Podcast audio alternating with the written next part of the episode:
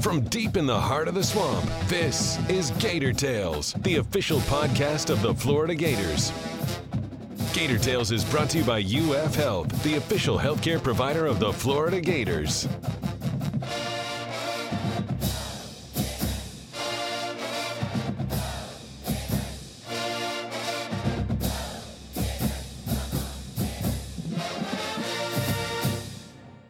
Welcome to Gator Tales. I'm your host, Adam Schick.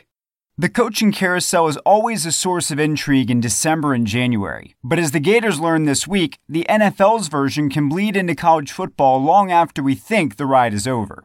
On today's show, we'll convene FloridaGators.com senior writers Scott Carter and Chris Harry and the voice of the Gators, Sean Kelly, for a roundtable chat about the unexpected changes to Billy Napier's staff, another SEC crown for gymnastics, big numbers for baseball, men's basketball staying alive for an NIT bid, and concerts we'd love to see in the PAT.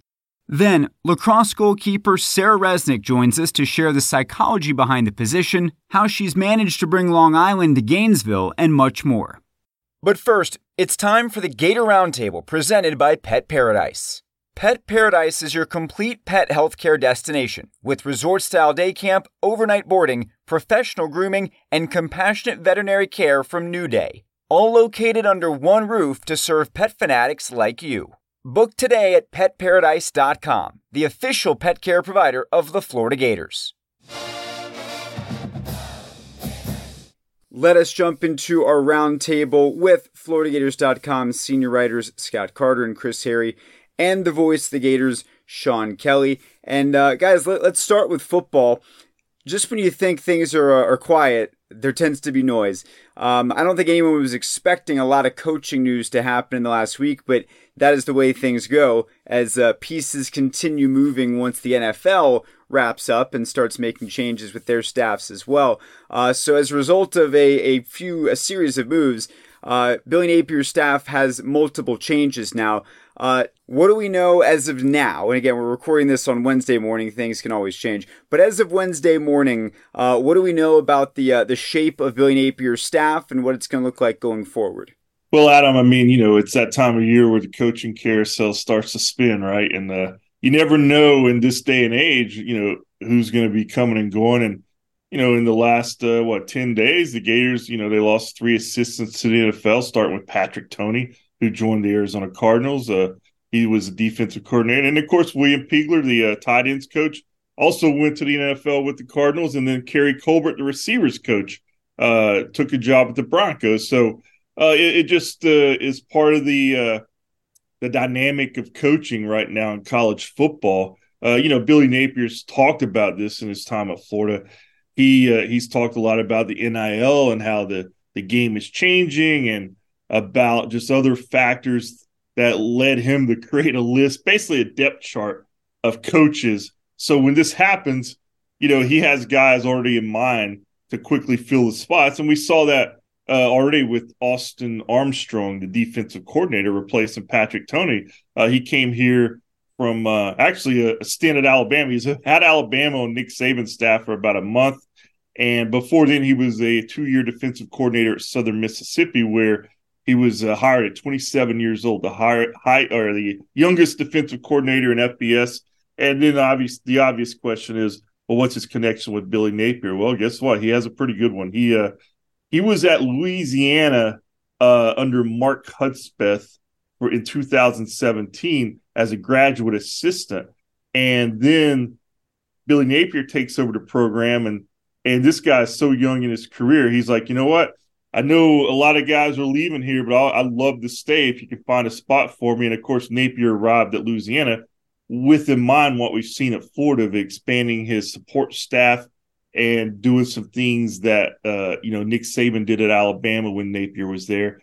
And sure enough, uh, Armstrong got a position as a, a, graduate assistant on defense. Was there for a year, then went to Georgia for a season as a defensive analyst under uh, Dan Lanning and Kirby Smart. Then Billy Napier hired him back at uh, Louisiana for linebackers in 2020 to coach linebackers, and he lands at Southern Miss in 21 22. And now here he is at 23 at Florida. So that just shows you uh, what the, the world is like for coaches. And uh, it was interesting to talk to Austin Armstrong. He is, you know, he's 29 now, but he looks about 17, 18. I mean, but guy, he's been he he loves the game. He's prepared. All he's ever wanted to be as a coach, man. And he told me the story just about you know when he was uh third grade, he dressed up as Steve Spurrier on career day with a headset and everything. And uh, he this is living in York, Alabama. So he said his classmates uh, threw a lot of stuff at him that day.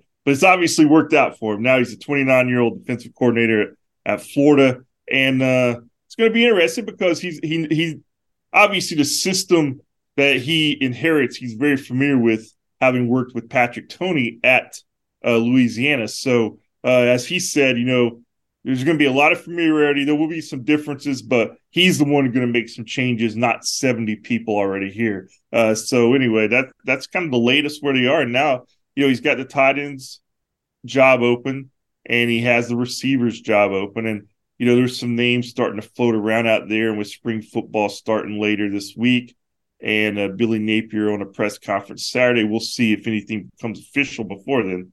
Uh, but either way, they'll they'll have those spots filled. But right now, Austin Armstrong's the new guy in town. Can I offer just a couple of thoughts on on how the situation has gone and some things that I've heard from fans and critics of the program? Scott just ripped off quite a monologue there, so it, it's a tough act to follow. But Scott gave you all the stuff that matters, right? I'm just giving you my response to some of these things that I've heard. Number one is if these coaches weren't happy with being on Billy Napier's staff, I think that this whole thing would have gone quite differently. It's not as if these three coaches left at this juncture to go to some other college program. They left for the NFL. Okay. So I that's how I read that situation. And then on the other side, the other criticism is, oh, Billy Napier didn't like these guys on his staff. Well, if Billy Napier didn't like these guys on the staff, I'm not I'm not so sure he would have waited until 10 days away from the start of spring football practice to make a change. So um, I've just been a little salty with some of the reaction to those three men departing for the NFL. And I felt like I would wait until Adam called upon us for the roundtable to voice my frustration with that reaction and maybe offer those thoughts. Otherwise, just go with what Scott said because that's what matters. That's the information and the story behind what's coming our way. I'll follow up Sean with saying I'm I'm in the same camp as he is. I mean, so when you get when you get a chance to go to an NFL, you know, you can spin the story ever how you want. But all these guys, I mean, that's what they've been shooting for, and they got an opportunity. So I understand Sean's saltiness. So I've I've lived in my house here for like two and a half years, and there's still some things that I haven't really gotten to. That you know, I was going to put something on the wall, it never happened. Do you guys think that most assistant coaches in football ever even unpack when they go somewhere new, or do you just kind of keep a go bag ready? Because it's just it, it's such an insane lifestyle. Um, but as, as you noted, Scott, when you're running through um, Armstrong's timeline, I mean that's just that's the life, you know. Well, yeah, he was a such a young coach, unproven coach. I think that's typical, maybe, of a guy in his shoes. But I do think there's some a bigger discussion here, guys, in the fact that until there's some real regulation of NIL and what coaches can and can't do. I mean, you you you don't have to look too hard on the internet there's coaches out there every day talking about how difficult the job has become in college football because you know you have to recruit and then you have to recruit the guys who are here to make sure they come back and then if you lose them you have to recruit the transfer portal and also guess what you get to coach some ball in there sometimes but it seems like it's less and less so the NFL man these guys can get up to the NFL they can coach ball they can plan for games and I mean, I, have said this on another show this week, or maybe wrote it, can't remember. But I mean, if I was a, if I was a coach, I could I would probably want to be in the NFL only. That's just you know with the way college is right now. But the guys who do this, they're wired a little different. We all know, and I think um, there's always going to be good candidates out there for places like Florida. So it's not a problem finding the guys to replace the guys who leave, but also understand why they might want to leave. And and one last thing, Adam, and I know we got to move on. I want coaches here at Florida that NFL programs would like to have at some point. Mm-hmm. So I think this is also a plus. Yeah, very true.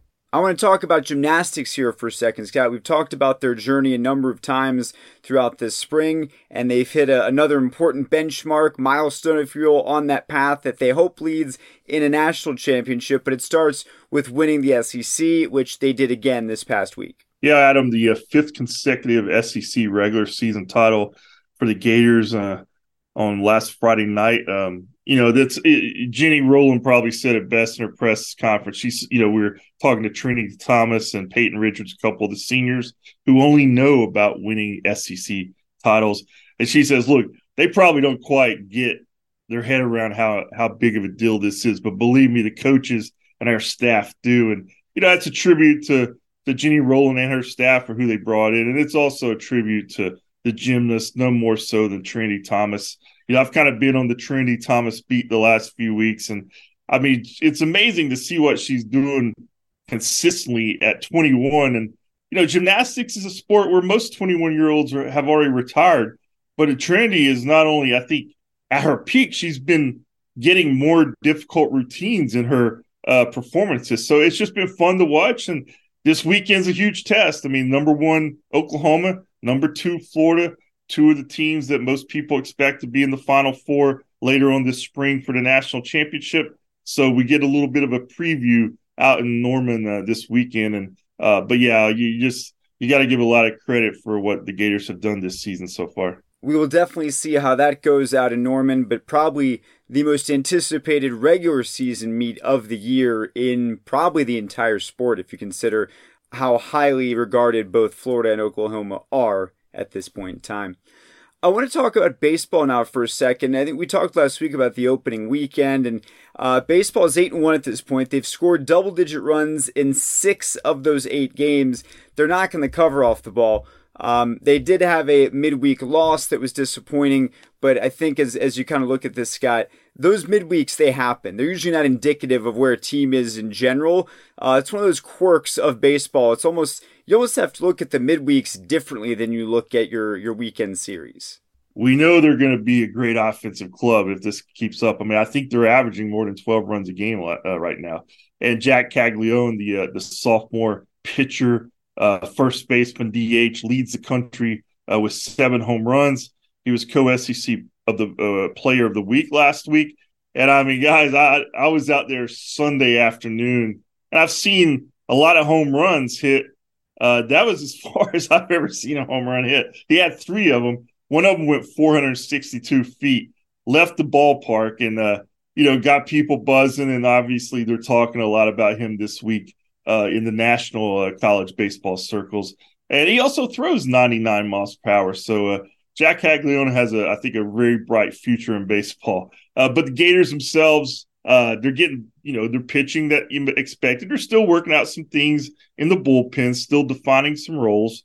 Uh, but I don't think Florida fans could ask much more right now where they are. They're heading into a weekend series at home against Miami, and we all know what that's like, uh, that rivalry. So uh, Condron Ballpark's going to be hopping this weekend, fellas. Yeah, expecting big crowds for this weekend. It'll be a top uh, 20 matchup, basically. Uh, back to Caglianone for a minute, Scott Carter. Not only does he hit the 462 foot home run, um, he had three in the game, one of which was a line drive with an exit velocity of 118.2 miles per hour. Wow. I don't know if I've ever seen that before.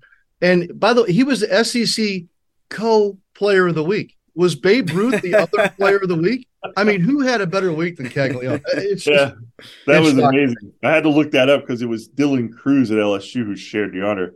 I think Jac had 29 total bases and Crews had 13. So I don't know how they even that out there, fellas. Uh, but I, I, have a feeling if uh, if Jac Caglianone keeps this up, he'll he'll he'll win that award by himself sooner than later. Uh, he will, and Cade Kurland won't be far behind him. This is the true freshman that's actually not even a freshman. He's like a pre-freshman if you really want to look at this. Mm-hmm. He comes early. He had a couple more hits to start the the midweek series against Jacksonville. He has at least two hits in all seven now of his collegiate starts to bring his career. it's amazing. He's found himself in the leadoff spot with the injury to the center field, fielder. And then meanwhile, all we talked about going into the season is Wyatt Langford, right? And so the All American has kind of been buried here in the Gators offense, yet he's still putting up All American type numbers. It, is staggering to what's happening with this offense. 119 hits. That's over 13 hits a game. Um, Tuesday night, season high 17 hits, 18 runs scored against Jacksonville. The the midweek pitching, as Scott alluded to, is a bit of an experiment right now. But man, the weekend rotation right now is is pretty stout.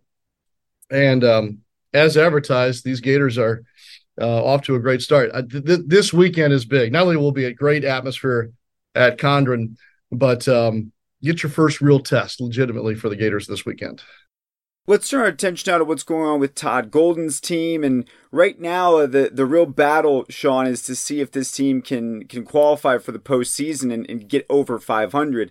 Um, they they took a pretty big step toward that against Georgia on Tuesday in, in sweeping uh, the season series from the Bulldogs, which you know, given where Florida is, what they're playing for, pretty impressive they came out the way they did because there's not a ton you're playing for when you're where they are, but they still found a way to take it to Georgia on the road and and show that even without Colin Castleton and all the adversity they've been through, they still have some fight left in them. Yeah, it's it's eight straight wins over Georgia. Let's start with that precious news right there. I, I do love that. It's eight straight in the series with your arch rival. It snapped a three game losing streak. Uh, and and really was an impressive offensive and defense defensive performance for the Gators. They put it all together. The win on Tuesday also kept them out in the opening round situation of the SEC tournament next week. So they're not involved in the opening round Wednesday games. They're automatically a Thursday participant. Uh, and as you said, got them back to 500 overall and and kind of pushes them, I think, very close now to the NIT situation. So LSU comes on Saturday. I like Florida's chances on senior night at Exactech Arena. But it was interesting after the Vanderbilt loss this past weekend. That that was three straight. Gators had lost six of their last seven. I was concerned about the mental situation with the Gators and where things stood with two games left in the regular season. Talked to Myron Jones, who had a great game, a double double, his first career double double on Tuesday after the Georgia win. And I asked him kind of about that and he said basically that they they decided as a group we're not going out like this we're going to do what we can to finish this the right way and try not to let you know vanderbilt seemed to be a, a low a low point for them and instead of kind of just mailing it in turning the whole thing south and heading off into the sunset it was nice to hear myron say that they weren't going to go out like that and that they had something to prove and something to get done here before the end of the week. And that showed on the floor, obviously, on Tuesday against Georgia. Sure was cool seeing Jitoboh here, who's kind of stepped into that starting center role, get a career high four blocks against Georgia. Riley Kugel now at seven straight games that the numbers are just outstanding.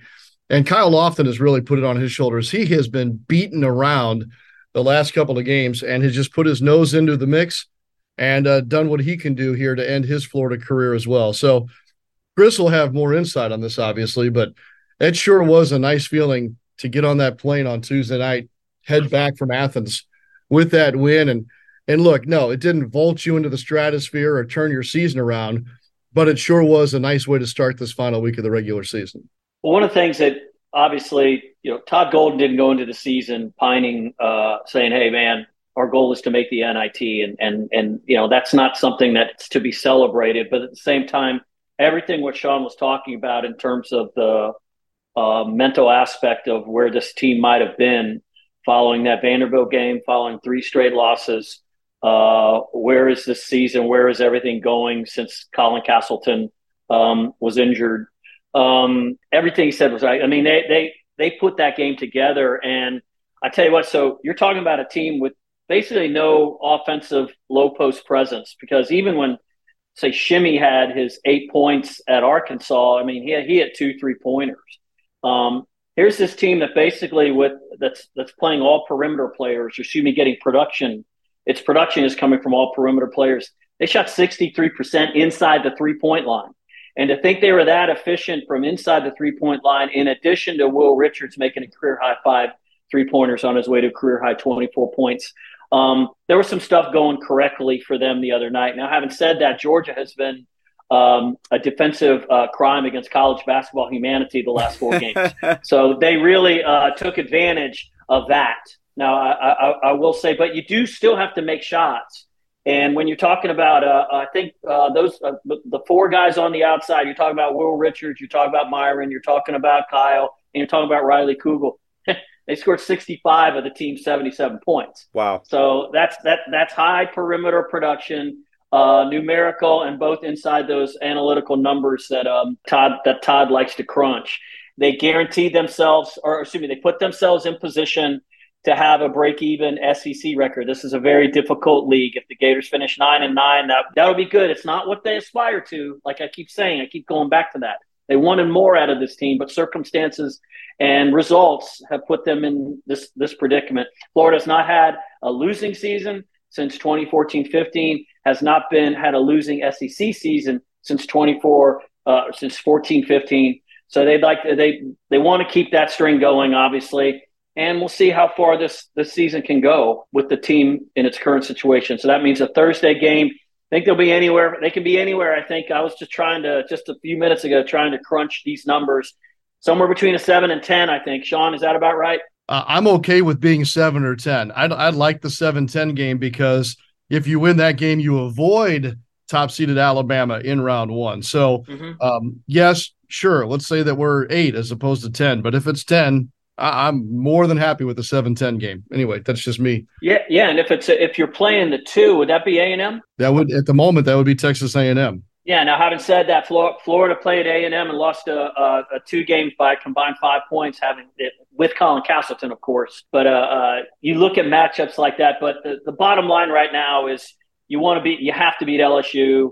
You want to finish nine and nine in the SEC. You want as favorable circumstances as possible. You want to send even though Colin will will will not be playing in that game, obviously you want to you want to send he, you want to send Myron, you want to send uh, Lofton out with a nice salute, with a victory, and two straight wins would be a little bit of momentum going into going into Nashville next week. Moving on to our PAT, I'm, I'm inspired by my trip to Vegas this past weekend, uh, where I did not go to any of the restaurants you guys recommended because they are entirely too expensive. Um, although, uh, pro tip everything in Vegas is super expensive now. I don't believe it's possible to sit down for a meal on the strip for less than fifty dollars. Um, that's my my anecdotal uh, evidence there. Um, but one of the things that makes it expensive is uh, is shows. That's we, we were there for the shows. We did lose one dollar gambling. We put a dollar in a penny slot. Thought that we get to play like a bunch of times, and it was just one. Hand, that was it. It was over. Um, we could do a separate PAT about how gambling is pointless and, and it doesn't really make sense to do it. But this isn't about that. This is about the main reason we went, which was for big time entertainment, uh, specifically getting to see Usher and Katy Perry. What's cool about seeing these residency shows in Vegas is that it's it's huge artists in venues you're usually not able to see them in in small intimate settings as opposed to big arenas or stadiums we did not get to see adele because adele was i believe $1500 per ticket to see adele um, which is way too high a price point for adele if you ask me but what i'm curious for you guys what artist would you most like to see in that type of intimate setting? It could be someone you've seen before and you want to be in, you know, in, in, in that in that environment, or someone you've never seen who you'd love to see in that setting. The floor is yours.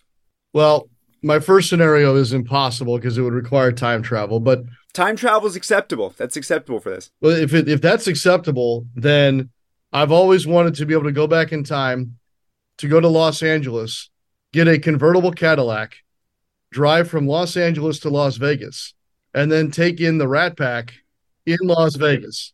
You've clearly given this some thought before. Yeah. Absolutely I have. yes. Yes. That that would be a dream scenario for me for Las Vegas. I actually had I had some friends of mine who were with the one of the Super Bowls in Miami in the 90s and they saw Sinatra, Liza and Sammy Davis Jr. at a concert which was the Friday night before the Super Bowl and I mean that's like real life. Uh, they they got to see that. That would have been really really cool, but obviously time travel changes everything. I mean, uh, how about Beatles at the Cavern Club? I'm allowed to do that one, right? What's the? I don't. I don't know what the Cavern Club is. Man, you listen to too many Taylor Swift CDs. I just like this. my God. I the Beatles at the Cavern Club. That's what is where, the Cavern That's where Club? they started. That's where they started playing in Liverpool, where they were discovered. And oh wow! Little, in a in a in a bar like that. I mean, the closest thing that I have, even remotely, to have any kind of iconic person in an intimate um, atmosphere. I was I probably told this story before. In 1980, I was a lifeguard at a at a pool in Arlington, Virginia, and we heard that there was going to be a surprise concert in Georgetown at a place called the Bayou. Um, and we knew somebody that, that worked there, and I, I could not get tickets. So we, we knew someone worked there, but he could not get. He goes, "There's 400 tickets. They're they're it's they're impossible." My friend and I went out to Georgetown that night uh, to have a few pops, and we ran into. I recognized this guy because I followed this. I, I said, "I know who it is now. I know who it is." and I saw a saxophone player having a, a, a drink at this bar. Next thing you know, I come up and start talking to the saxophone player. He was surprised I knew who he was. Next thing you know, I have two tickets to see Billy Joel in front of 400 people in wow. the middle of his uh, uh, uh, in his absolute heyday, 1980, and they made the they used that uh, tour um, where he played nothing but his old music to make a, a live album called Songs from the Attic three of the songs were from the concert I went to. Um, and I actually took pictures. Uh, I stuck my camera in and have pictures from that where Billy Joel has a big mop of uh, a floppy hair and whatever. So uh, uh, that and he was absolutely, as you can imagine, fantastic with him in a bar. People were bringing me drinks, and Billy Joel was playing his piano 20 feet away from me. Fabulous night. Sean looks like he uh, he would have appreciated something like that. So um, that's one of my highlights. That was that Mark? Was that Mark Rivera? It was Richie Cannata. Richie who Cannata. Was before, who was before Mark Rivera. Absolutely. And then came back after. Yes, I think, yeah, I think he did. I think he went to play with Styx, and, and, and, and, and then actually came back. But he was in there with either the card player or bass player, which I think is David Brown, if I'm not mistaken. And then Liberty DeVito, the drummer, joined them a little later on. So, uh, but then Billy wasn't in there doing that. But I, I, I got a back door in, and it was a hell of a concert, as you can imagine. Two and a half hours in a bar with Billy Joel. Hmm. That was Scott. That's a tough act to follow, Scott. Well, it is a tough act to follow because I I don't have. I mean, I've been to a lot of concerts and a few intimate ones, but not quite up to Billy Joel recording for a live album type experience. But if you're asking me, since we can't time travel here and it, it shows my age a little bit, I mean, I've seen all. I mean, I'm a kind of a rock and roll guy, and I've seen most of my favorite bands in person. Uh, but one I never got to see was Led Zeppelin. So if you put me in an intimate setting, first of all, I don't think Led Zeppelin played a lot of intimate no. setting. they were a stadium and a arena kind of band. So you have to bring your headphones. But yes, I would I would love to see that band perform in an intimate setting because I remember when they did the concert at uh, Wembley back in 07 or the arena over in London when they joined and had J- uh, John Bonham's son on drums.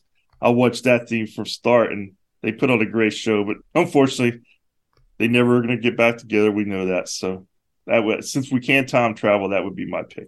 Well, if a time machine becomes available, we know that you guys have a good use for one, so we'll make a note of that. Uh, and we'll also be sure to check in on all these things we talked about next week. A very busy time in Gator Athletics, so we'll let you guys get back to it, and we will talk to you next week. Thanks, Adam.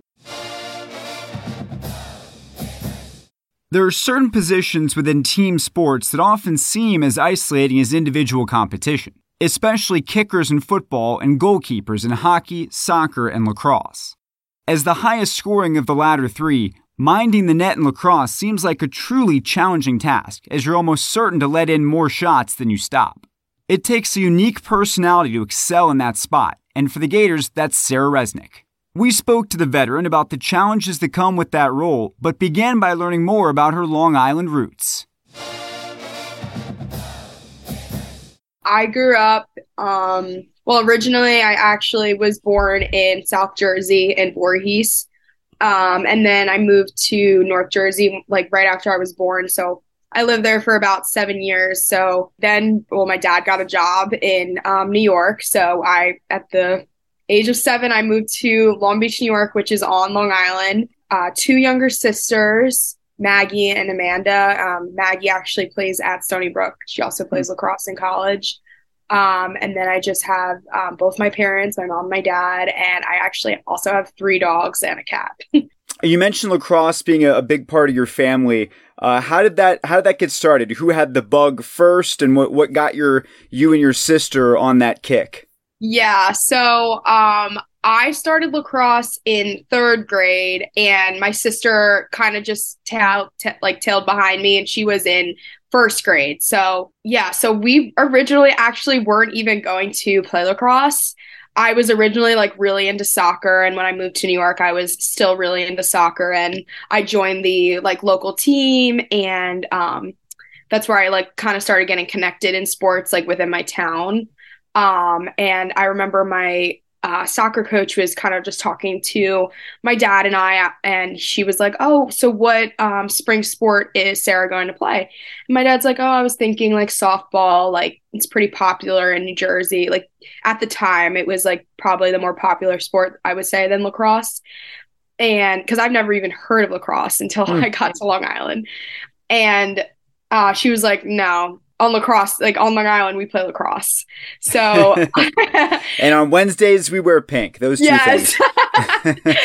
um. So basically, um, I just kind of went from there. I ended up not playing softball, and I just picked up the stick, and I ended up loving it. And I decided I really wanted to um, be competitive in it. And yeah, and ma- my sister followed right behind me. She was basically the same footsteps, but she was two years younger, so she got the uh, the two year, I guess, head start that I hmm. did. So for for those that don't follow the team closely, they would probably not know that you are a goalkeeper, and I'm mm-hmm. I'm so curious.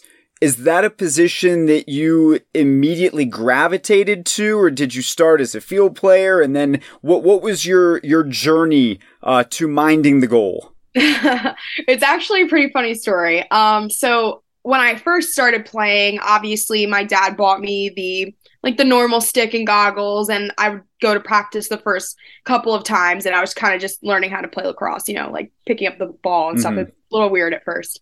Um and then one night at dinner my dad was like um you know like your team needs a goalie like you should try to volunteer to play goalie.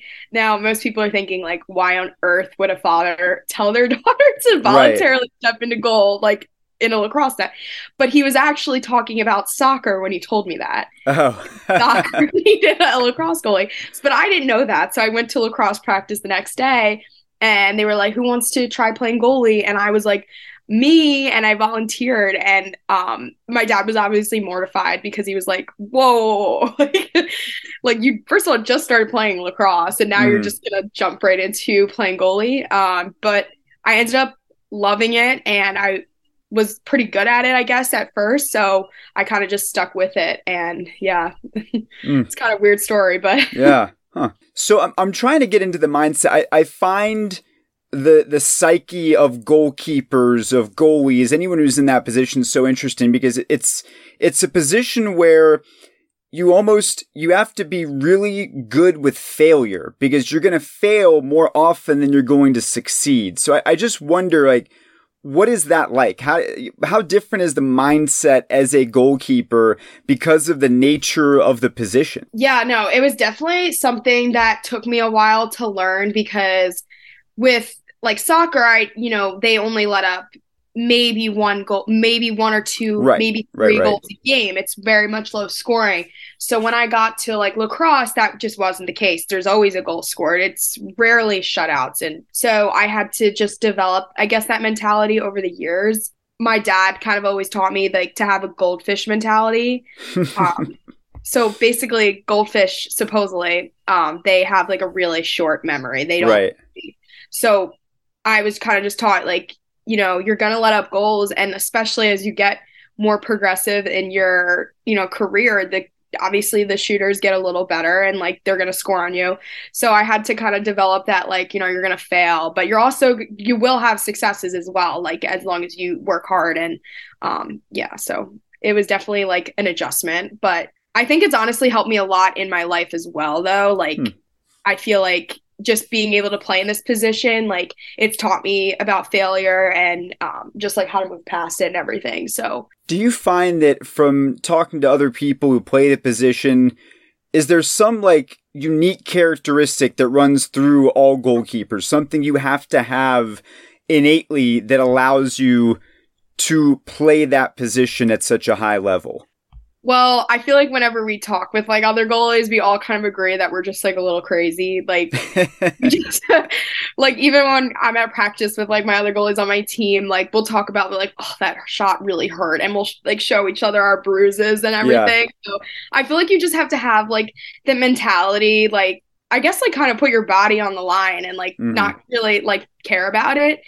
But yeah, like I feel like you also have to like really enjoy doing it. Um I play the position I play for my teammates and like um I wouldn't want to do it otherwise because it just wouldn't seem like it's like that fun to me if like mm-hmm. you know I wasn't successful or my teammates didn't you know believe in me or anything. So I feel like when we all discuss it, we just we all kind of like just agree that we're all just like a little crazy and um, it's honestly a pretty funny conversation if you ever like put a bunch of goalies in a room and like yeah. talk about it but so you mentioned being from the northeast uh, you're far from there now when and how did florida get on your radar to the point where you were like okay let's let's go to florida Um, so Florida was um on my radar probably from like the very beginning.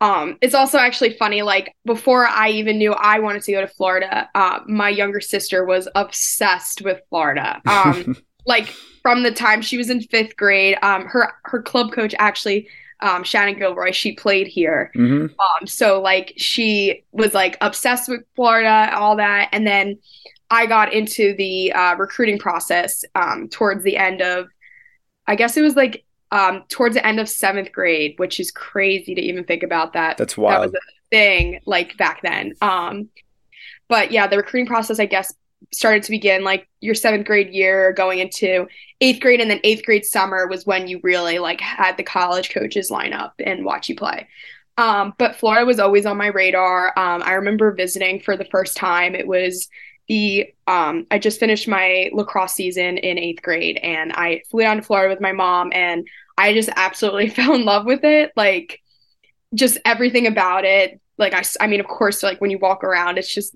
beautiful and being able to see all the um, facilities everything that was offered here and then honestly it was kind of hard for me to like visit other schools after that and like i mean obviously there was other schools that were they had things to offer but I would just constantly like look back and be like, oh, but Florida had this and right. Florida had this. So I guess I really didn't mind being far away from home, like at that age. Like, and even now I don't mind it. I feel like um, we're surrounded by so many girls from Long Island, so you don't really feel that far away from home. But yeah, like it's kind of crazy to think that like I've gone to school in Florida for the last five years and like I just I've been so far away from home, but it's definitely been an experience. I'm curious because you talked about seeing other schools, and it was always well, they you know Florida has this, they don't have this. How different was Florida just in terms of the overall, just the experience of being on campus, the size? I'm just thinking, and it's not to throw any shade at, at Stony Brook where your sister goes, but Stony Brook's a very different kind of place than Florida. And a lot of the schools that play lacrosse at a high level in the Northeast, it's just a, it's it's a different culture, right? Yeah. No, it's it's completely different. Like whenever I was honestly just on the phone with her and we were just actually like talking about how just like completely different things are. Like she was even saying she like had she went to a fueling station and they only get one snack uh, per day to go there. And to me, that just blows my mind because we have this incredible Heavener dining hall now that like we can go to for three meals a day. Mm-hmm. And you also have snacks there you could take with you. Like it was, it's like basically unlimited. So it's just like kind of unreal to like hear the different experiences that people have at like other schools. And I even saw like some teams were fundraising for um, just traveling for their for their wow. games and stuff. And like I've never I'm thankful and grateful I never like had to experience that, but it just goes to show like how much different just some of those schools are when compared to like the University of Florida. It's it's incredible, honestly.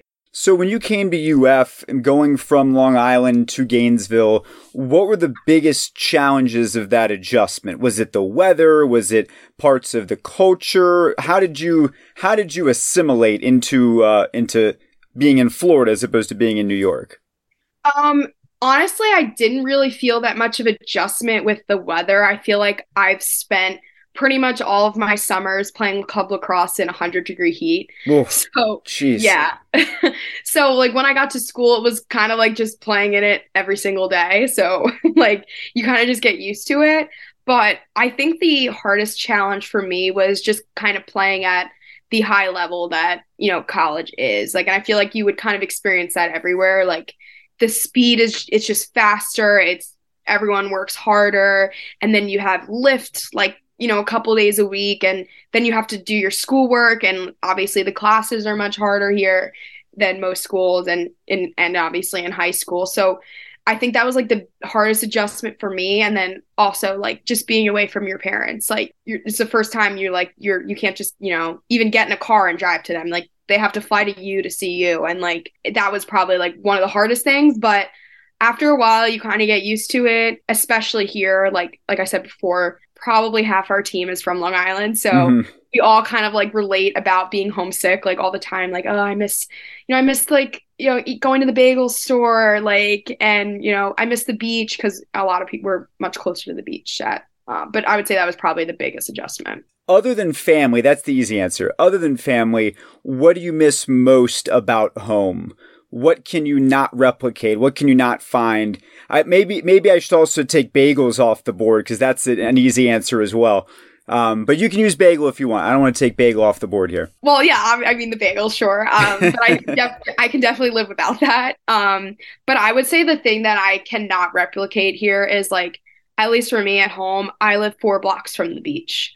Wow. So I, when I come to school here, I feel like, and it's really not that far, but to me, I feel landlocked and I feel like it's just like there's nowhere for me to like, you know, can't just like escape to the boardwalk and like, you know, look at the waves. Like, and I can say that honestly, I could say that about going to school in Florida, and I could say that if I, you know, I don't live in Long Beach anymore someday. Like, I don't think I can ever like replicate that um experience. So I, yeah, that that was definitely a big adjustment for me as well. It's funny too the idea of kind of the the perception where everyone thinks of Florida as the beach, and yet you think of where you are in Florida as landlocked and most people don't think about the beach in New York, they just think about the city. So it sort of goes against the conventional wisdom there. Yeah, no, that is, you know, and the palm trees like try to throw you off a little bit. Yeah. Like, um, you know, in warm weather, but there, you know, and there is, you know, there's things to do in Gainesville, but it's there's nothing like just walking up to we have a boardwalk too. So there's nothing like just walking up to the boardwalk or riding your bike up to the boardwalk and just you know going for a nice bike ride and like you know even in the winter months it's you know it's cold but it's it's beautiful. So um that yeah that was that was really hard for me as well. I like asking this question to a lot of our international athletes. Um New York is not international, but it's it's different enough that I'm hoping there's something good for this. But mm-hmm. what what is something that you've encountered, or whether it's a custom, whether it's a food thing, what's something that's unique to the South, or at least the part of the South that you're in, that you cannot make sense of? That just it's never going to click for you, but it's just part of the culture in the South. Well, like just the idea of um having like gators just like in a lake like drives yeah crazy. Like, I mean, I tell my, like I'll tell my friends from home, and they're like, they could just they're just like in the wild. Like you just walk past the swamp, and like there's gators in there, and I'm like, it's on yeah. the sidewalk, yeah, like on Gale yeah. Yeah. you just walk around it, and it just like like blows people's minds. Um, so that's one of them. I would say. I don't know, even just like the football culture. Like we don't have big schools like SEC schools like that in in the nor in like the northern mm. you know mm-hmm. states. Like we don't have like a huge state school in New York. Like we have um Binghamton, I guess, and um like Syracuse, I guess in a sense, but yeah. like they're not they're not Florida. Like you're not like, oh yeah, like when they when people see like a gator like that you went to the University of Florida or you're or you're wearing like your Florida lacrosse sweatshirt, they're like, wow, go Gators. Like no one's gonna walk past you I don't know, like go no Binghamton. One, no, honestly, if no one knows what like even like my sister goes to Stony Brook, and like this is no you know shade or anything, but like a lot of people around the country don't know what Stony Brook is. It's not right. like a well known like school unless you know like they watch lacrosse or like you know a well known sport or something right. like that. So right. I think that like just the idea of like people tailgating on the street, like lining up their car at six in the morning and like mm-hmm. they show up to the, the football games at 7 p.m. Like I think that was like a really like that's just like a very southern like um thing. I feel like. This podcast is going to be a huge hit with the Stony Brook crowd. We're going to have like a huge, huge spike in numbers from the Stony Brook people We're trying to figure out why they keep getting their name mentioned. Uh, yeah, no, I, I know, yeah, that I feel like, that, yeah. Whether this is now or or people from the past when you were growing up, who are some athletes that you look up to, people you admire that have maybe inspired you and and your path? Um, well, I'm a huge, believe it or not, I'm a huge Phillies sports fan. So really, wow, how did that happen? My parents are from Philly, so I grew up um, just being like a diehard Eagles fan and a Phillies fan, and um, tough few months for you. Sorry about that. Yes, yeah. no, it's been it's been hard. You know what? We won the dunk. We won the dunk contest. Oh, that's right. That's right. So you know what? he wasn't even on the team, but he won. So silver um, linings. I like the silver linings there. Yes. I was going to ask you which New York teams you call your own, but it sounds like the answer is none of them. Um, I will root for the Jets sometimes, but it's more for like just because they I just want them to like do well at some point. Like they're just so bad. I I will root for them. That's about it. You mentioned earlier that you're in your, your fifth year, and part of that is because of COVID and where that happened. Uh, I'm curious when you look at where you are now relative to when you first got to Gainesville, how do you think you've changed the most? Whether it's both on and off the field, how you've grown? I feel like my freshman year, obviously, like when you get to college, it's a huge like social scene. And like, you know, even like just being on the lacrosse team, it's a huge, like, big deal social scene. Um, but I feel like as I've like gotten older, I've like kind of stepped away from that and I've kind of just learned to do things like on my own and I've become like more invested in just like my schoolwork or even just like not necessarily even what's like for school. Like I feel like I've just like become more into like learning and like reading and like all that um stuff. So I feel like I've adjusted in that sense. Like I've I guess I matured in a sense. Like mm-hmm. um but like yeah, I would say that that's changed a lot. Yeah, it's also weird because I've played with so many different girls throughout the years. Like my freshman year, like obviously, like there's girls now that are getting married and I'm still playing on the Florida lacrosse team. um, but now I'm like the older one and I'm like the older one by like a lot because I'm a fifth year. So like I feel like now it's like kind of crazy to think that like there's freshmen on this team and like when they're seniors I could be like you know getting engaged and getting married and it's like crazy to think that like yeah that's how many years that like I've been here.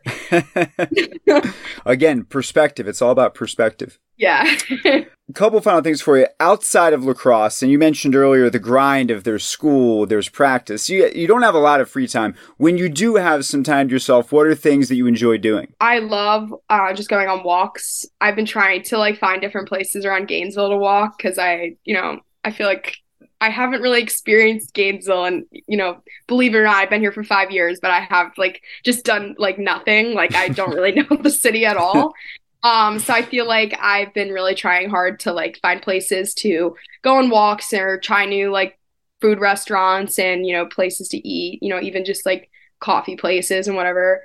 Um, I also love listening to true crime podcasts. okay, like, one of those. One of those. Yes. Top true crime podcasts. I love Crime Junkie. I've always been like a um, huge Crime Junkie girl. I started listening to them when during COVID, like when I had nothing to hmm. do. Uh, but they're great, and um, the host is just like really good. I like how they both like talk throughout. I started listening to um, Murder with My Husband and it's just basically this like married couple and she'll like kind of like um read like what the you know case is or whatever. And he'll just like make comments throughout the whole thing. He'll be like oh here's the cameras like whatever. Like it's kind of funny. It co- becomes kind of comical. Yeah. but i'll listen to like random ones if i hear someone say there's like a good episode on this one or i love true crime podcasts. They're great. the first podcast I ever listened to was Serial, and I never got past that in the true crime realm. So maybe I should dip my toes back into that. I know there's certainly no shortage of uh, of supply when it comes to true crime podcasts. No, no. I feel like it's gotten like more like i feel like people were like afraid to say they were into true crime podcasts. Then all of a sudden like one person came out and said like oh like do you listen to true crime? Like and now everybody listens everybody's it. in it. Yeah. Yeah exactly. Final question for you. You mentioned the uh the long journey you've been on at uf uh you're early in your season right now so i know it's not quite like the uh time to look at what's next. But I'm curious, what do you see yourself doing once you wrap up your career as a Gator? Are you are you headed back north? Do you like it in Florida? What what is the what does the future look like for you? Yeah, so I'll definitely be heading back up to um, New York, like the Northeast area. Um, I loved my time here in Florida, but it's not for me. Like I realized too many gators on the streets. yeah. um, I also just like love the speed of like I feel like everything's just super slow down here. Like, you know, I just, you know, I want my coffee in like 30 seconds, like and all that stuff. Um, but I am actually applying to some accelerated nursing programs right now. Um, I've heard back from like a couple, so I have like some options, and um, one's in Philly and a couple are in New York. So um, I'm gonna do that, and then hopefully become a nurse. And um, yeah, that's that's my plans for for right now. But that's a solid plan. It's better than the answer most people have for that question is I don't really know yet and they yeah. don't tend to figure it out until it gets really late in the process. Yeah, so, no, I've always kind of known what I wanted to do. Um, it's changed a couple of times, but I've always kind of stayed within the medical field realm. Um, but ultimately, I decided nursing was my my go, so I've been uh, invested in that lately. It'll probably be less painful than being a goalkeeper too. Less less bruises, I would assume. Maybe, maybe. I would assume, unless you have some very violent patients, they I guess could make that more complicated. Um, well, Sarah, we appreciate your time. Thank you for for sharing your story with Gator Nation, and, and good luck to you as you move through your season. Thank you. And that's going to do it for this week's show. If you haven't already done so, please subscribe to Gator Tales wherever you get your podcasts and leave us a review to help us continue to grow.